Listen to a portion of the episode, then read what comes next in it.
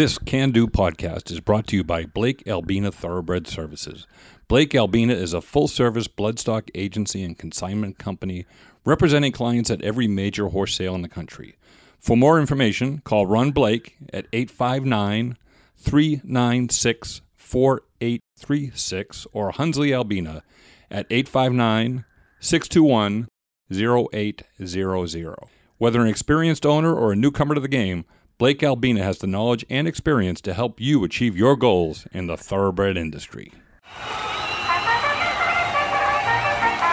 got the horse right here. The name is Paul Revere, and here's a guy that says if the web is clear, can do. This is Bill Duncliffe. I want to welcome you back to the Can Do Horse Racing Podcast, the podcast about all things horse racing, some history, some handicapping, and some humor. This is the Big Score segment of our podcast. The Big Score segment of our podcast is brought to you by your friends at Endeavor Farm on Old Frankfort Pike in the heart of the bluegrass. Every Big Score has its roots down on the farm.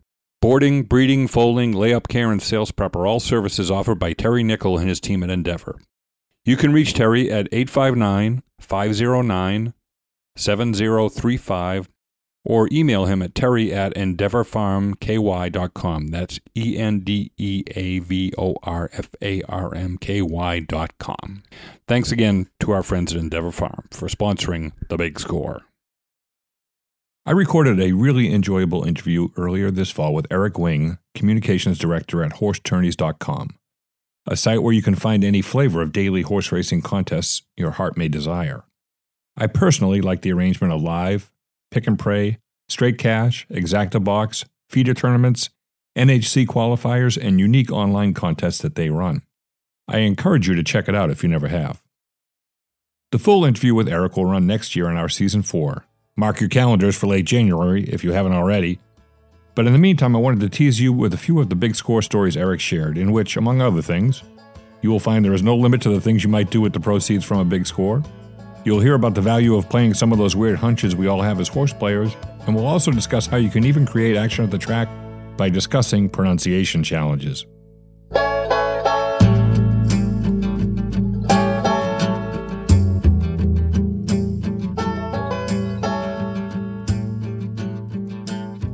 my biggest score was at that 2013 Horse Player World Series when I won the first day and came in uh, seventh for the tournament. Okay. Um, and I I left with uh, I think it was nineteen thousand, and I treated myself with those riches to an umbrella insurance uh, liability insurance policy. I said I always wanted I always wanted an umbrella liability policy, a million dollar policy in case the mailman slipped on a banana peel on my front walk, or, you know, gosh, my kids are all teenagers and they're driving. Who knows yeah. how many people they're going to take out on their way to school.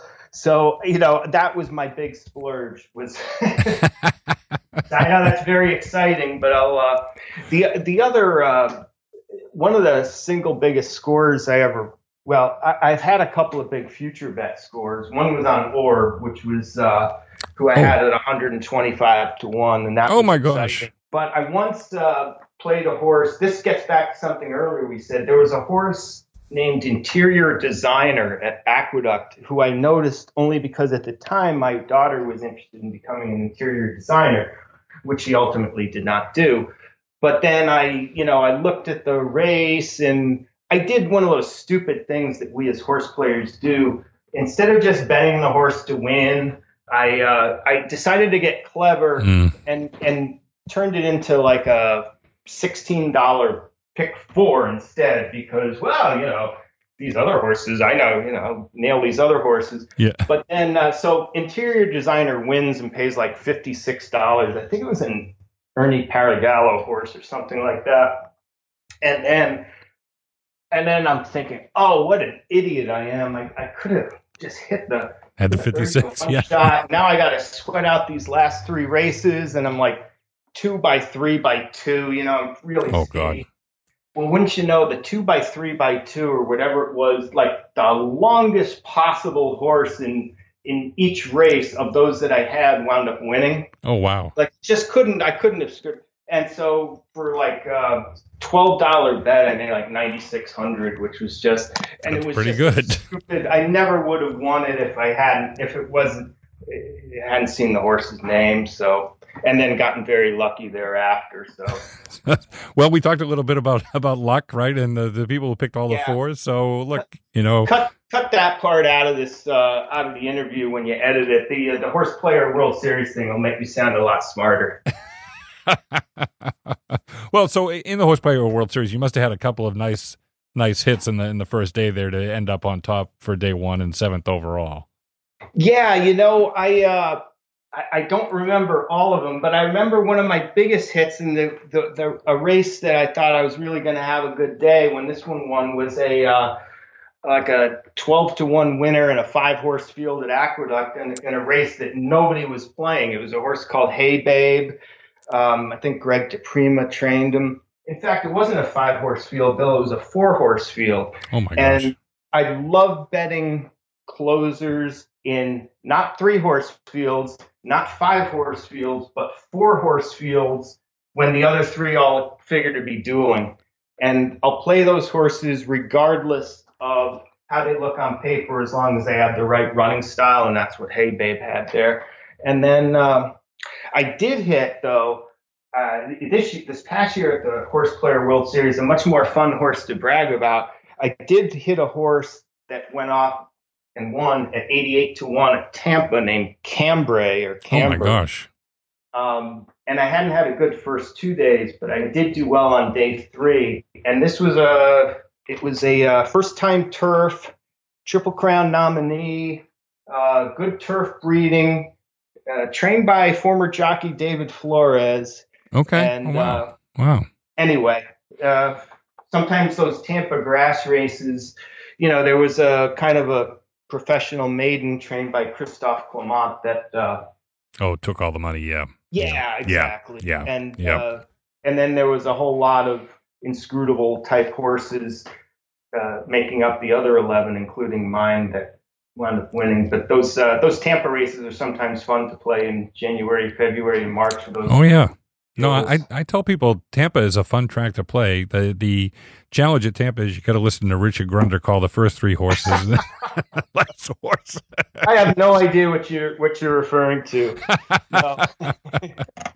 no, it's funny when sometimes you'll mispronounce a name. I remember at the Yeah. NHC one year, you know, and of course it was a mandatory race, and they have to pipe up the, uh, you know, they pipe Yep. up uh, The sound, yeah. sound for the mandatory race. And there was this horse at Tampa, I believe trained by Jonathan Sheppard. It was a one word name, A W E D Mm-hmm. and and Grunder called him Awed the whole way around the track, and it was oh, it was just classic. Sometimes um, there are a couple of contest friends of mine. Uh, if we're in a contest setting and Tampa's part of the contest, we a morning ritual is to scan the entry, looking looking for names that may be challenging uh, to be pronounced, and then uh, making a mental note to watch that race, even if we don't have action in, in it. Well, so I remember I recall seeing a race this winter with this past winter with him where um and I believe the horse's name was Polish Numbers and but he called the horse Polish Numbers the whole way Yeah. around. Yeah, well, at least and that may have been what the owners intended, but I don't think it was actually. yeah, it took you know, it, it's also like you know the, the beautifully maintained turf course and tomorrow's editions of Daily Racing Form now on sale. It's just, I mean, it's, it's, it's all good fun and good comedy. Maybe unintentional comedy, but it's comedy nonetheless. No, it's it's it's great stuff. Thanks for listening, and don't forget, we want to hear your big score story too. DM me on the at B Duncliffe Twitter handle. That's at B D U N C L I F F E. Tell us about it on the Can Do Facebook page, or write to us at candobilld at gmail.com. That's C A N D O B I L L D at gmail.com. And of course, may the horse be with you. To this here in the telegraph. For Paul Revere bite, I hear his foot's all right. Of course, it all depends if he read last night. I know it's Valentine.